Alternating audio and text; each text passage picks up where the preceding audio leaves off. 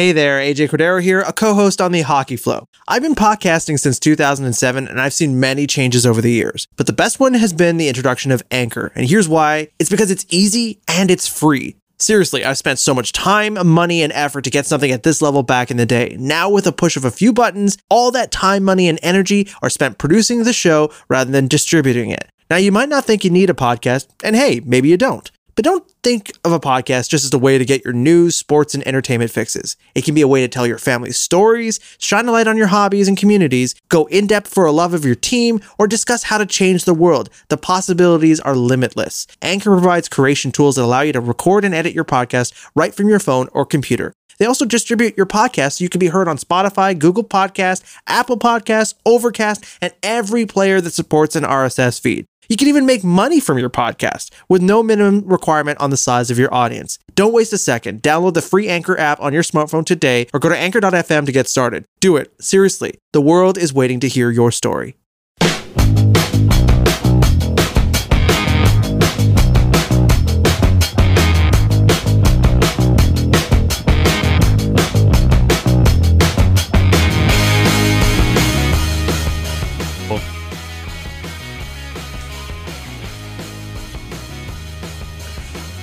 This is the Hockey Flow. It's a great show that brings you the best on the ice, and I'm, of course, privileged to have Adam Boucher and Marco D'Amico joining me for the ride. So let's get right into it. First of all, you need to know where they can be found. So Adam can be found at Really Adam B. That's Really Adam B on Twitter. And, of course, Marco D'Amico can be found online at scrimmageandstats.com and, of course, at The Hockey Expert. And most importantly, our special guest today, we have him joining uh, right now on our Zoom call. We have Frank Pavan. You can find all of his great work on Twitter, Frank underscore Pavan. That's spelled P P A V A N, and you can check out all of his great work over there. Uh, Frank, you have a brand new role over at. Uh, uh, can we actually say where you work? I think it's public, but I, I don't know if you're comfortable talking about it. Sure.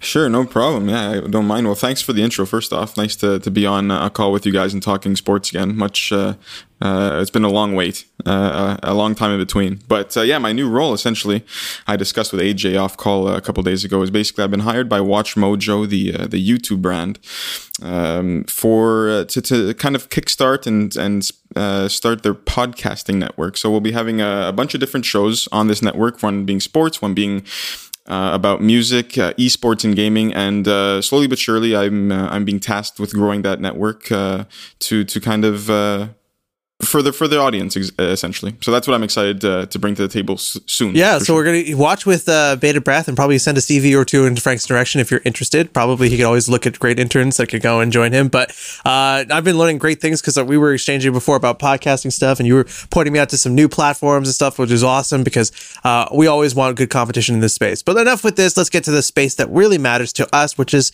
the rink.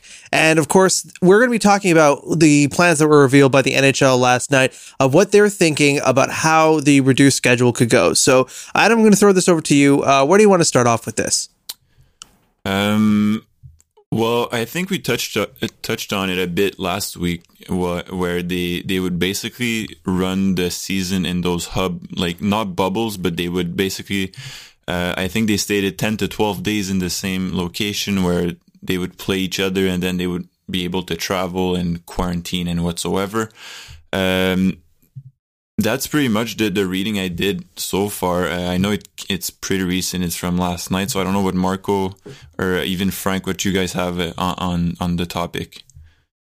I don't think anybody has anything on the topic. It's not yet finalized. Um, they're still up in, in, in discussions right now. The NHLPA and the NHL have a lot to discuss because their planned CBA that they agreed to in the summer was contingent on there being an 82 game season in 2020 2021 so when they negotiated the rollbacks on salary uh, in in in the form of escrow um, we're expecting a 26% to potentially even 30% uh, escrow which is usually at 7%. Uh, so imagine your employer withholding 30% of your earnings uh, because you, you know, it ended up that they're not going to play as many games as you thought, or that uh, you're going to have issues even trying to get paid because there's no there's no income coming in from the gates. So that was an 82 game situation. Now, if we're talking about potentially 60 or 48 game situations, well, then the escrow is going to increase, and the players are like, well, whoa, whoa, whoa, we've already reached our agreement. We've already come to a point where I thought, you know, whatever happens, this is the escrow that would be given. And the NHL's like, I don't think we want to assume all those costs. So they're at the negotiating table right now to try and find a way where the players aren't as heavily impacted because these are their prime earning years uh, as hockey players, uh, and the owners aren't, uh, you know, pushed to sell the team because uh, they had to pay their players as mandated by the league. So it, it's a it's a complicated scenario, but uh, exacerbated, of course, because of COVID. One one thing that's interesting um, from the article I read is that, uh, well, first off, I'm happy to to see that all parties are taking their time with this. Obviously, this has kind of become this can be quickly become a mess of a situation if uh, if done uh, not so properly. But now that right when when COVID first struck, um, and and it kind of took over the entire world, hockey and of course basketball were the two sports to kind of restart uh, first before any other sport did. Right, uh, baseball was dealing with their issues. Football only started a bit later, and so at the beginning of all this. Uh, it was hockey who was trying to to make a makeshift decision on what to do. But now what I'm what I'm learning is that Gary Bettman is kind of learning from other commissioners and what they're doing while they're actually going through their own seasons too. So he's kind of on the fly learning as well. Which, you know, that could only go so far. They have to make a decision with uh, the Players Association in the NHL as well. But what I, from what I've got, is that they're going to be realigning a bit of the divisions as well, yeah, won't they? So there's there's a few things to take into consideration. Canada division. Sorry, I'm very, very, very excited about Is this. that going to stay or are you going to edit that out? Oh no, I'm going to keep that in. Fantastic. I just wanted to make sure that was staying. For everybody listening, that was AJ. That was fantastic. Um, yeah. in terms of. Uh, I'm sorry. Have have you guys not done that thing in your playgrounds, in your course. classrooms for No. years, where you were like, "If only we could." one's We're debating- finally getting no one's this. debating this. All I'm saying is your excitement is everyone. It's just great that we were, we were able to get that soundbite. Um, so yeah, I'm I'm actually quite down for a Canadian division because a people will stop calling Toronto Canada's team. Uh, there's also um, there's also the planned uh, you know kind of semi bubble where they can kind of all coalesce into one into one area and just play each other for a weekend, which could be interesting. Um, also, I think what needs to be taken into consideration, and a lot of people haven't really grasped that yet, is what are we going to do when a bubble style tournament is no longer viable? You can't play a bubble style tournament on an 82 game schedule, a 60 game schedule, hell, a 48 game schedule. Um, if you want to take a look at what other hockey centric organizations are doing, uh, certain divisions of the NCAA are starting back up in two days or today if you're listening to this live. Uh, so November 13th, uh, we're getting the Big Ten returning in the NCAA. And they're doing so in a bubble format. Uh, one of those teams is Cole Caufield's Wisconsin Badgers. Um, you look in Europe, they're just playing with nobody in the stands, but they're traveling to each individual cities in the SHL, in, in Liiga. Um, I won't mention the KHL because they don't believe in COVID. Um, so there's there's a bunch of examples out there, but I think the tribulation is that none of those leagues play outside of a country where they they combine two countries. Uh, of course, the KHL is the other one, but again, they don't count. So it, it, it's going to be interesting. And, you know, we've had this discussion last week when Adam and I were talking about junior teams, because if you look at uh, Quebec is the Quebec Major Junior doesn't have any American teams anymore. The Lewiston MAINEiacs are gone. But the OHL has teams in the in, in the US, the Saginaw Spirit, for example, uh, that come to mind. And then the WHL has a ton. They even have an American division.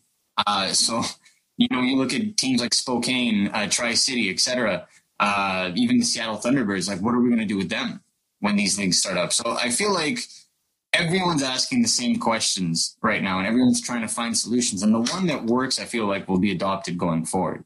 Uh, but it's just going to be difficult. But does that make me hyped for a Canadian division? Absolutely. I mean, um, another thing to be to take into consideration is how would that affect the schedule? Like uh, we were talking about this with Adam last week. Like how would you feel about you know there's seven total teams in the canadian division. So you're playing six other teams i don't know five times 30 games in a bubble.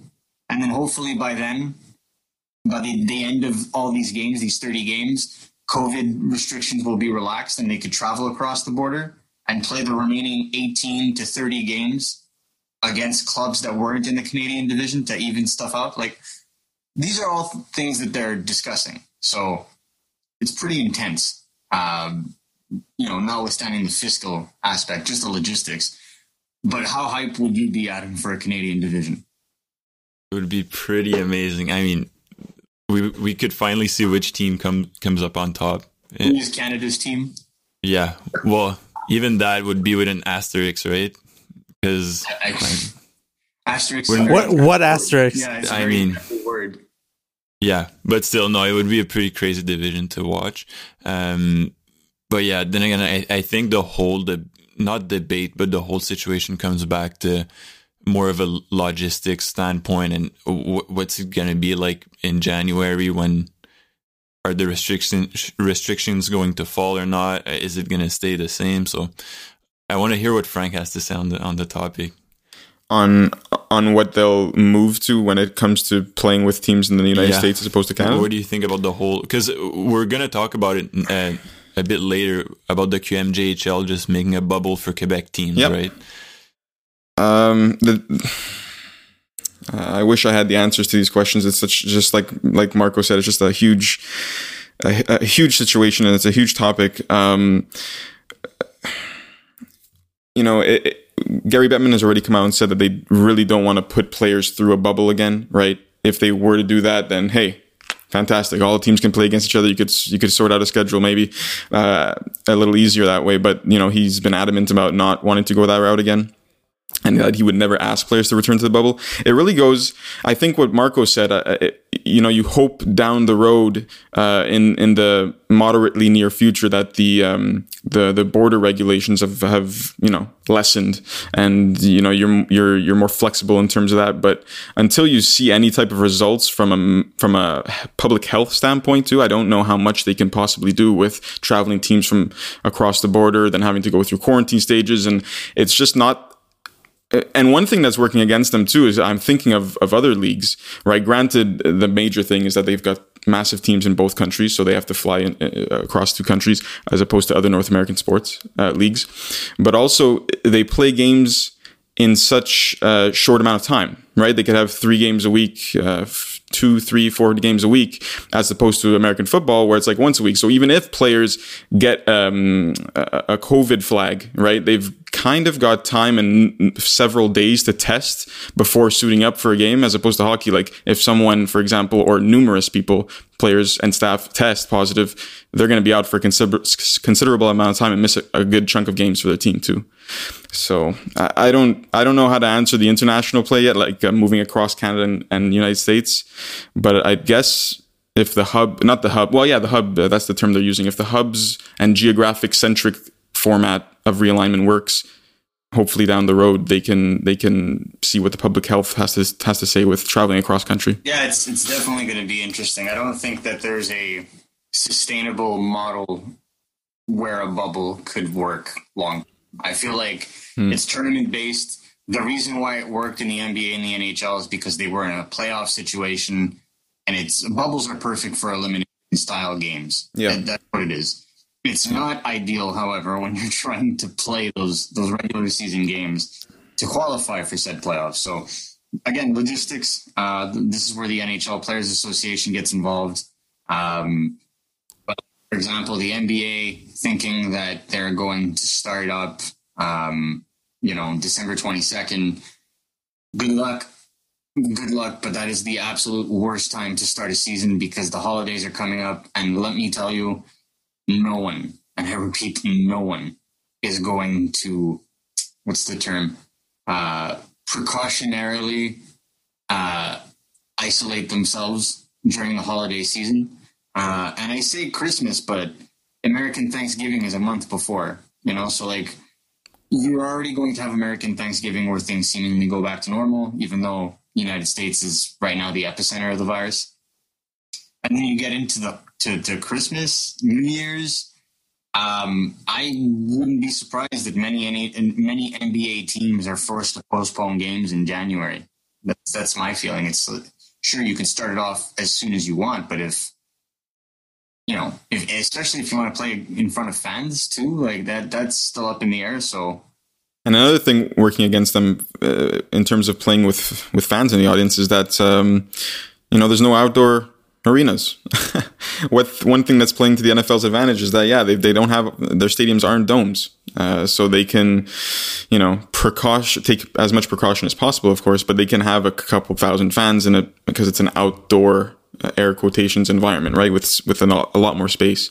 Being in an arena uh, granted, we don't know how many people they'd even realistically fit inside of arena, but being in an arena is a closed environment that plays against yeah, them as well. I definitely see a model where a, a gradual return to audience, I guess, would be the thing. So, like, they'd let in maybe 20%.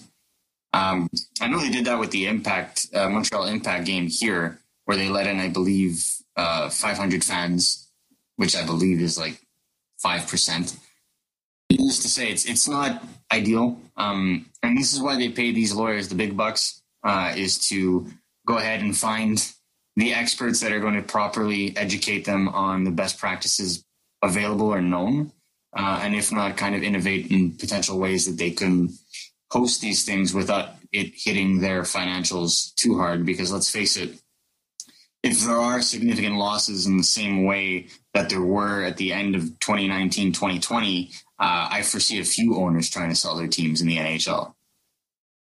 One of them being the Carolina Hurricanes. As we as we know, that team could potentially go back to the Karmanos family uh, if Tom Dundon doesn't uh, uh doesn't feel is as uh, profitable as he originally thought. Almost like COVID and offer sheets weren't uh, favorable to him.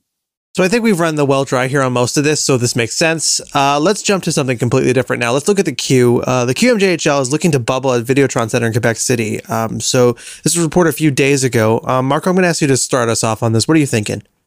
Uh, so it's specifically the red zone, and for those that, that don't understand what we're talking about, I'll elaborate in a sec. But it's all the red zone teams in the QMJHL. So uh, Blainville, Boisbriand, uh, the Shawinigan, Victor- uh, Victoriaville, uh, Quebec City itself, uh, Drummondville, and I can go on. Uh, these teams haven't played in about a month, uh, I'd say. And so uh, the teams that have continued to play are the teams in the Maritimes. So the Eagles, not the Screaming Eagles, but the Eagles, the Islanders, the Mooseheads, the Titan, and the St. John Sea Dogs have played against each other. And now they've recently started uh, allowing teams in kind of the northern periphery, like Val d'Or uh, and um, uh, the Rouyn-Noranda Huskies, to play against each other. So that's left a big hole for uh, you know the more metropolitan centered teams along the uh, St. Lawrence River, and so they are all set to play in a bubble system. I believe next week. Am I wrong on this? Um, it starts on uh, November 17th. So, go. yeah, next week. Yeah, next week. So, next week. Uh, and so, from what I was able to read, uh, this is kind of like a recoup game where they're going to be playing a tournament style round robin to essentially allow these kids to accumulate games played and points. Uh, I like the idea that you would have kind of like segmented bubble uh, events where you can play 10 games, go back home, isolate again, train, play, you know, try doing that again with another set of teams, play 10 games, come back home. That might be the solution for now if they want to maintain play and also allow for contact in sport. Because um, I would rather the, the former, which is a bubble situation every month, uh, than a regular season of 48 games uh, and, and no hitting like the OHL is, is potentially planning on doing. Uh, so it, it's intriguing, and I like that it's going to be at the biggest amphitheater they have, which is uh, Place Videotron, which is great. Um, you know, they have a comparable size to the Bell Center to a degree. Uh, so the way that it's set up uh, is ideal if you want to space people out, and the locker rooms are big enough that this could work out for them as well. Um, and like I said, it's good for these kids. Uh, we have a lot of draft eligible kids uh, on on these teams uh, that whose development this needs to to help as well. Uh, so a good effort by the QMJHL to not just sit there. They're the Canadian Major Junior League that started first. and they're pioneering uh, potential solutions and displaying that a ubiquitous solution uh, for all the teams involved is not necessarily always the best. Sometimes regionalizing uh, and and dealing with them accordingly uh, will assist you in maintaining your league. And it's it's mostly a shot at trying to save their seasons, right? Their their the entire season, because like at which point can you have a, a, a couple teams not play for, for, a month or even more? Um, so yeah, I think it's really important that they, they came up with a solution, and I think it, if they can make it work, it's it's going to pioneer, like Marco said, uh, for for other leagues to follow. Yeah, the, the the entire return to play. I mean, it's good that it's being done. Uh, you know, the amateur level, especially when it comes down to kids who are who are you know not even from this country and are here for their it's their they want to make it their livelihood, right? They need this for the exposure, for the for the development, you know, the youth development, essentially, like Marcos touched on. It's it's at the very least you need something like this for them to to accelerate and, or not accelerate, but um, uh, progress as a as a potential pro athlete when they make it because this is really it can really hinder their growth huge in a huge a way. lot of this is the owners of these QMJHL teams that have a need to see you know they have their own deals that they have to live up to in terms of uh, viewership. They just signed their new deal with Telus for their for for their uh, not Telus sorry um, I believe it was Verizon in the United States in terms of diffusion rights uh, for the CHL as well. So they gotta they gotta produce games as well to increase viewership and and, and get some subscriptions. Uh, but also, I feel like, as we said, the responsibility is also to these kids, um, whom are the backbone of this economic endeavor that is the QMJHL. So good on them for finding a solution. Uh, personally, I hope this works out because, again, it seems like the QMJHL has been the guinea pig for Canadian Major juniors so far. Um, and, you know, if this can allow the WHL or the OHL uh, further options when they start again in 2021, that could work. That could be pretty awesome. I think it's time to go to trades. Trades, trades, trades, trades. Uh, so let's get right into it. Uh, we got quite a few trades and signings. Let's talk about Roope. Uh, whoa, where did my list here go? Uh, thank you. Thank you, sir. Uh, let's go into that and his three year deal uh, with the stars. I'm going to throw it over to you, Marco, because you actually have the thing on screen and my screen just went blank. That was my mind. I'm sorry. Uh, so, yeah, well, I mean, Adam and I have been talking about Roope for about a year or two now because I, I convinced him to pick him up in his hockey pool when no one else would. And I was like, uh, but I really like the value. AAV is excellent. 3.9 million is a, I can't swear, but effing steal. Uh, I really like the way that um, he progressed this season. I think three years is excellent for him as well. Um, you know, it, it, it, really allows him and the rest of that team to kind of grow in together because it's it's a it's a team in transition. If you really look at this core, you got a, a, a few players that are in their 30s or later, like Radulov, uh, Jamie Benn, uh, and then you got a lot of elite young players, or not elite, but like very good young players in Gurianov and Behinds. Miro Heiskanen is the crown jewel of that team. They've got Jake Oettinger coming up, Thomas Harley, et cetera, et cetera. So I feel like Hintz at 23 years old really fits that mold, in my opinion. He really is right there. Um, one of the things, though, that I did notice is that this deal leaves him with one year of restricted free agency status left. This means that if he so wanted, he could take his qualifying offer, a one year qualifying offer, which would be the, the, the value of the last year of his contract, um, and walk straight into free agency the year after. So I like short term deals. I generally prefer the two year bridge after an entry level contract because then you have two more years of restricted free agency status to deal with. Um, but in the case of Hintz, uh, three potentially allowed them to lower the average annual value to 3.9, which is excellent for his output. Uh, but I would have, a guy like Hintz, I would have potentially tried to go a little long term. Uh, we saw it last week when we were talking about Anthony Mantha going four years. Uh, that is more my sweet spot. Four years out of an out of the the deal, you get one unrestricted free agency year, uh, but you also get that four years as the player is arriving into his prime if anything does change in that time, he could easily be moved. So a risk potentially for Dallas, but on paper, this is a very, very good value on the contract. Very good deal in, in terms of he was the second leading go- uh, goal scorer on the team with 19 goals. Uh, you give him a full season, he would have scored 20 plus. Um, I think, look at 3.15, great cap hit for three years. The only downside is I think he's going to score more than 20 goals a season. So he, he's potentially going to get a lot more once his uh, three year deal comes up. And not to mention, he showed up pretty pretty nicely in the playoffs as well for Dallas. You know, that was another element to his game that he he brought. Um, question for you though, Marco: Why not bring him up to that UFA? Why why would that? What's the well, advantage there with having leaving one year of RFA status from on either end? I've only ever seen one player in recent memory, like in the last five years, threaten to do that, and that was Jacob Trouba last year. That's what forced Winnipeg to trade Jacob Trouba to the New York Rangers because he was going to go to arbitration, take his one year deal, and then walk right into unrestricted free agency, no questions asked. And there was not a thing that the Jets could have done about it because that's his right as a restricted free agent. So to make things clear for folks, there's a rule to become an unrestricted free agent in hockey, in the NHL.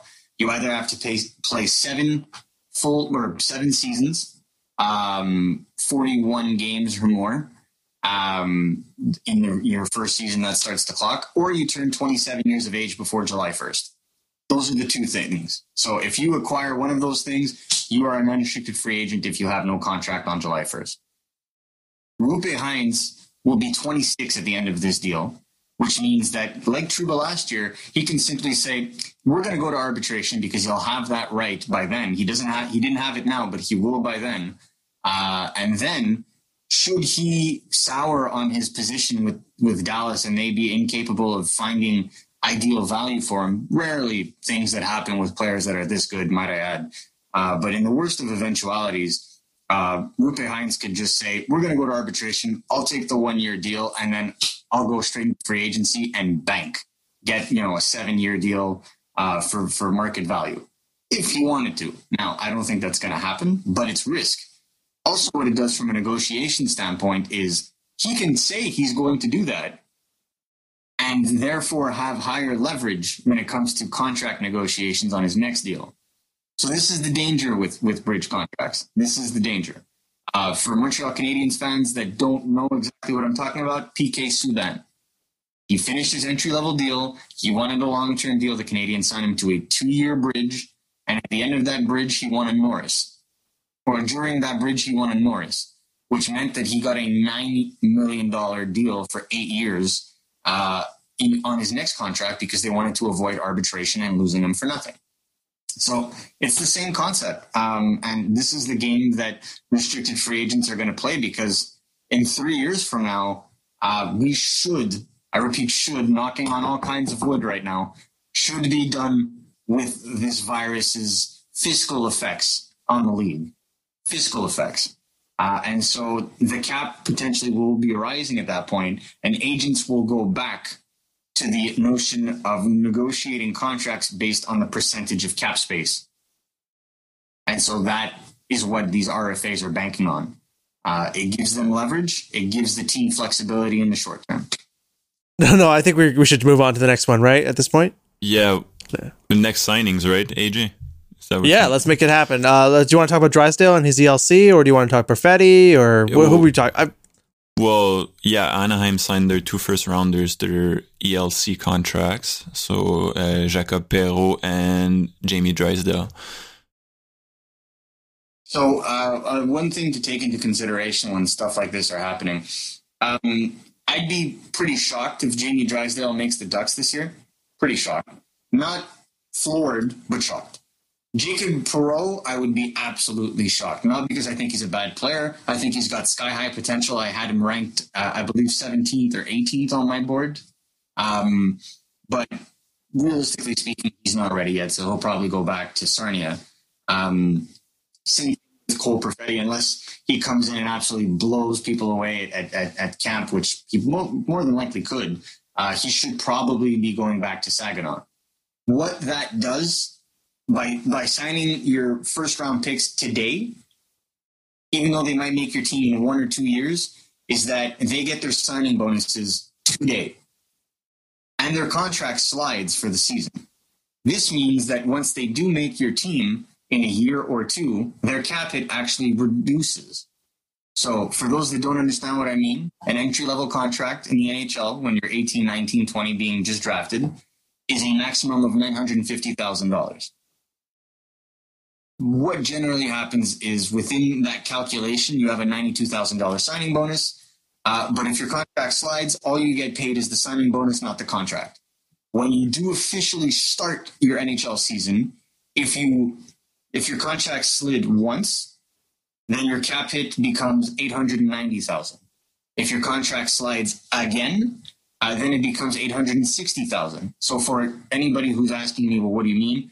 Go today, right now, as you're looking at this or listening to this podcast, and go look up the contract of Nick Suzuki. Nick Suzuki signed his contract with Vegas the few weeks after being drafted in 2017, but only made the Montreal Canadiens in 2019 2020, which means two seasons of accrued uh, signing bonuses were never on the books, meaning that his actual cap hit was 860,000 as opposed to the projected 925,000 uh, when he was initially signed. So this is why a lot of these teams are signing their first round picks more so than in past years because they want to assure that when they do make the team, because the cap is flat, that they're actually going to save them, you know, thirty, sixty thousand dollars each uh, on the cap, allowing them a little bit more flexibility for deadline moves or call ups.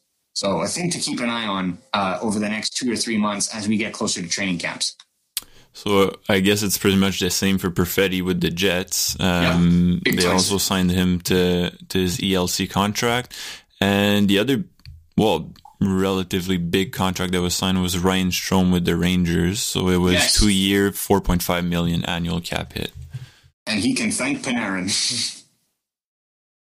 that is um, that is one player that I wasn't sold on. And the moment you put him with a dynamic winger. He's just very complimentary to that. So it really helps that the Rangers are going to be full of dynamic wingers. If not Panarin, then Kaapo Kakko. If not Kaapo Kakko, Alexis Lafreniere. If not Alexis Lafreniere, Vitali Kravtsov. So they should be set. He should, uh, if they can keep him long term uh, with his Zibanejad, also uh, as a first line center, I think that that team at forward is set.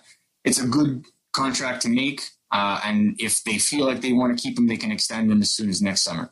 Sorry, just checking. Is that actually how you pronounce uh, his name? It's not Zibanejad. It's Zibanejad. He's uh, he's of Lebanese descent, so the J is. Uh, it's it's okay. So thank you, thank you, because I, I I was always concerned about that. So yeah, uh, Zibanejad was what we'll say from now on. I guess he's never made that clear to the media because uh, I've never heard that said well, once. If you if you look at, if you listen to New York Rangers play by play, they call him Zibanejad listen to Swedish hockey, they call him Zibanejad. Sorry, Zibanejad. I keep making the same mistake, Zibanejad. It's all good. Zach Parise. Same concept. Zach Parise demands to be called Zach Parise because it's easier for Americans to call it. Zach. It's interesting actually because I was um, I was I was uh, reading an article about the NFL and and uh, some players like just have just uh, admitted to the media members that it's not worth their time to explain how they pronounce their names because it can, can, get confusing.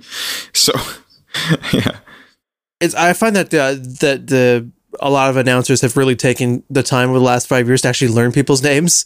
So that that, but uh, in the past, it's just been like, ah, he, he's this guy, you know, an old timey hockey voice to, to, be honest with you, AJ, like I remember when I sat down with uh, Pierre Houde, uh, who is the Canadiens play-by-play for those that aren't aware, uh, for RDS, uh, the French. An absolute gentleman. Uh, oh, absolutely, absolutely. He, uh, I remember I told him I learned French because of him, and he's like, "I did a really bad job," and I was like, "What?" Um, but obviously, my French has improved since then greatly, and he was happy to hear. But needless to say, one of the told me was his biggest anxiety was making sure that he named the players correctly. So every time he'd see a rookie on the opposing team, he'd always go up to them and ensure that he had their name pronunciation done right before the game started. I always respected that. I think that that's that's a, a lost art amongst many, uh, especially like the big chain, like the MSNBC. Like they're not always on the ground. Sometimes it's even like they'll have one guy in between the boxes, but like the announcer at the top just necessarily meet with with players. So announcers that take the time to really do that, especially the complicated names. Like, can you imagine when Pierre Houde looked at the stat sheet the first time that Jesperi Kotkaniemi was in Montreal and was like, "Okay, I'm going to take a stroll in that dressing room because there's no way." You know, like, It's really just half of Antti Niemi. yeah, that's what it is. At the beginning, like, even the Canadiens didn't know how to. Like, they were just like, "What?" Everyone was down with KK. Everyone could be down with Well, KK. it, So that's it. But Jesse Puljujärvi, they had to, to to help people enunciate. They had to call him pool party. it's the same concept, right? Like it's well, it, it's fun to see that. Or, or or actually, my favorite is Oliver Kylington. Even though the the name starts with a K K Y, it's Shillington because he's Swedish. The more you know. Uh, speaking of which, let's uh, actually move to some other more you know uh, things. We have some odds and ends in the bag before we tag out for the show. So first of all, uh, Joe Biden is currently the president elect in the United States. Uh, still waiting to see how all that rolls out. But uh, funny connection to the hockey world. He's actually in the plane that the Sharks used to use. Somebody pulled this together and looked at the tail numbers, and they realized that it was a paint job. So if you want, you can go check that out online. The old Sharks paint job is on it, and then afterwards they repainted it with Biden and Harris's logo all over it. So uh, go check that out there. Also, Ovechkin, to no one's surprise, uh, was talking a little bit about how he would want to end his career. He talked about how uh, he was looking to end with Dynamo Moscow. Don't think anybody was really surprised by this, right? like this is, I mean, just I guess it was a slow news week, and people were just talking about it because uh, potentially, I guess we we will see the retirement of Alex Ovechkin at some point in the next few years. Uh, also, we had Leafs pres uh, Shanahan come out and talking about how he would want to have less fighting in the game to prevent long term injuries, and I thought this was an interesting thing to bring up, um, especially because there's so many other aspects to the game that you know could help with long term injuries, like you know hitting um, body checks, things like that, things that have already been explored. I can always see Adam's head shaking like crazy, so I'm going to throw it over to you, Adam. What are your thoughts? I mean, I don't know. I, he's I don't know in what context he mentioned it, but maybe because his team doesn't have much to. Here, to I'll, I'll pull the, the the actual. F- Maybe that's here's the full quote.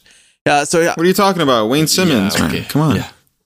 Uh, so here, there's th- there's three separate quotes on this. So I'll, I'll read the three quotes. So the first quote: uh, "The way I think is not necessarily the way I played." And quote uh, quote: "People get pissed off at me when I say stuff like this, but I don't get excited to see a big hit. I get excited when I see a big goal." And quote: "New quote: I don't want to see any of these young guys on the ice getting carried off." End quote.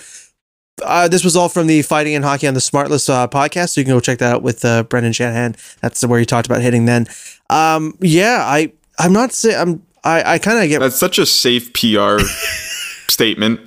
Like that's just so safe on his like so vanilla. I mean, these guys are playing at a professional level.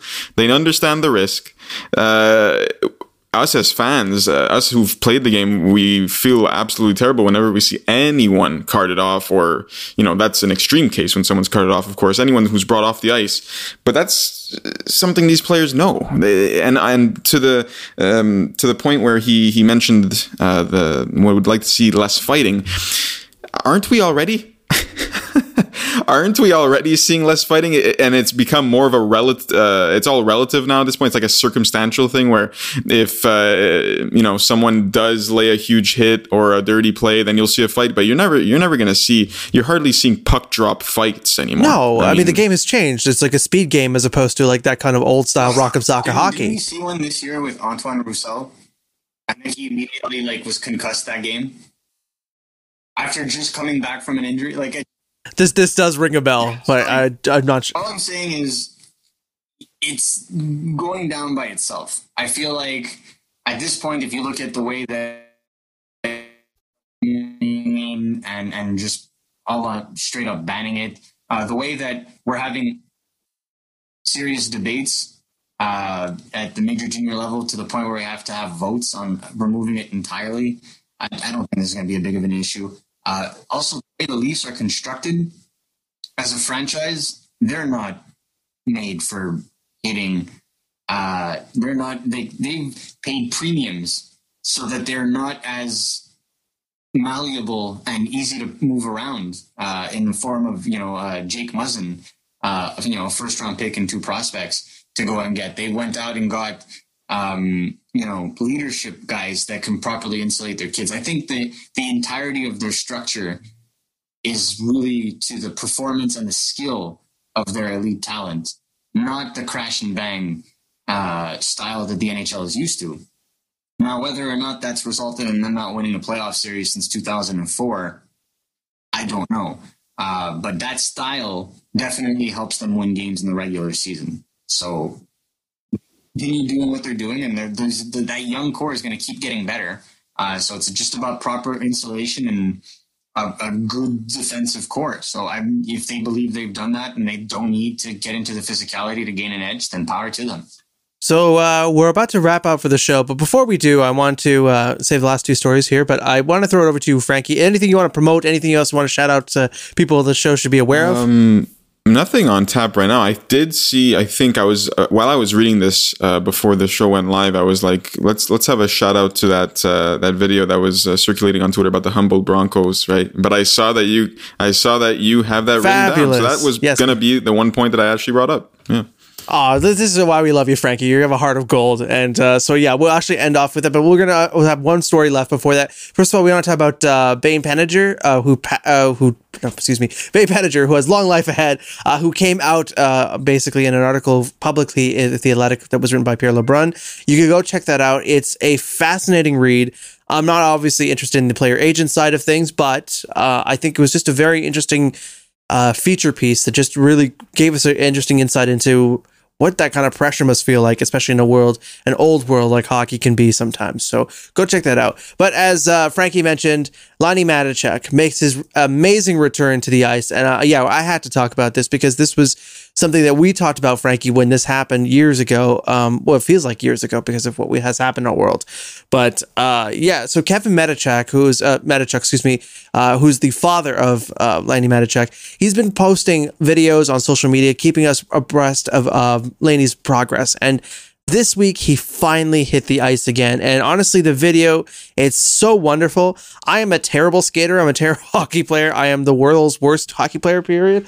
Um so but even just seeing somebody get back on the ice like that it was just so inspiring. And especially after such a devastating horrifying crash that killed 16 young people uh, 13 more injured including uh, Layne. And you know it was just it's just wonderful to see him um, back on on the ice like this I agree. I, I mean, that this is what sports stories are told, right? I mean, you look at them kind of rising above any form of adversity. Uh, I would say this is the highest form of adversity, in, in, in my honest opinion. Uh, so to, to see someone go back to doing at least something that they love, not necessarily something that they were born to do, but just something that they, they really like, um, I think it's comforting for anybody watching because it's it's inspirational. So I'm really happy. Power to him. Uh, I hope that he can continue to, to to play and and just enjoy the game. And like I said, you know, the, those survivors of the crash, they may not realize it, but they now represent symbols for this country in terms of being able to rise above what seems like insurmountable odds. And and for something that was such a, a, devastating, it was devastating news, and it was it was not only devastating to the hockey community to hear of a story like this, but it was de- more than more than anything, it was devastating to that community, right? Who watched that, that team and those the the parents and, and the relatives. And it might might sound silly to say, and and but this video, this just one what is it, thirty seconds, twenty second video of of uh, this young man skating around again after rehabbing for a few years now, is like a bright spot for for this community and all the people who were affected by it for sure. Yeah, I, 100% agree with you, Frank. I don't think it's silly to say at all. I think it's uh, I think it's beautiful watching it. Like it's less than 20 seconds long, and you hear that familiar sound of like skates on ice, puck being moved, and like you know the stick just on the ice. It's just it's such a familiar sound to millions of Canadians around the world, not even just in our country, but and also it's just the hockey community as a whole, and just to see something like this happen, it makes us feel proud about. Like, it goes way beyond hashtag like hum, Humboldt strong or something like that. Just to see somebody come like this, it's so inspirational.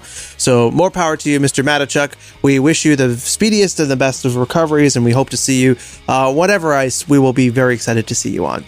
All right, that's it for the Hockey Flow this week. I really appreciate um, Frankie Pavan, and of course, you can find all of his great stuff on Twitter, Frank underscore Pavan. That's spelled P A V A N. So go check him out. Give him a follow on Twitter. He's a good guy, and uh, you should also watch out for all of the good stuff he's going to be bringing to the world with WatchMojo's podcast wing. And of course, you can always follow um, Adam and Marco on Twitter. They're also available and awesome. So check out Adam at really Adam B, and of course, Marco D'Amico can be on at scrimmagestats.com, and of course at the Hockey Expert on Twitter. I'm AJ Cordero. We'll catch you guys next week.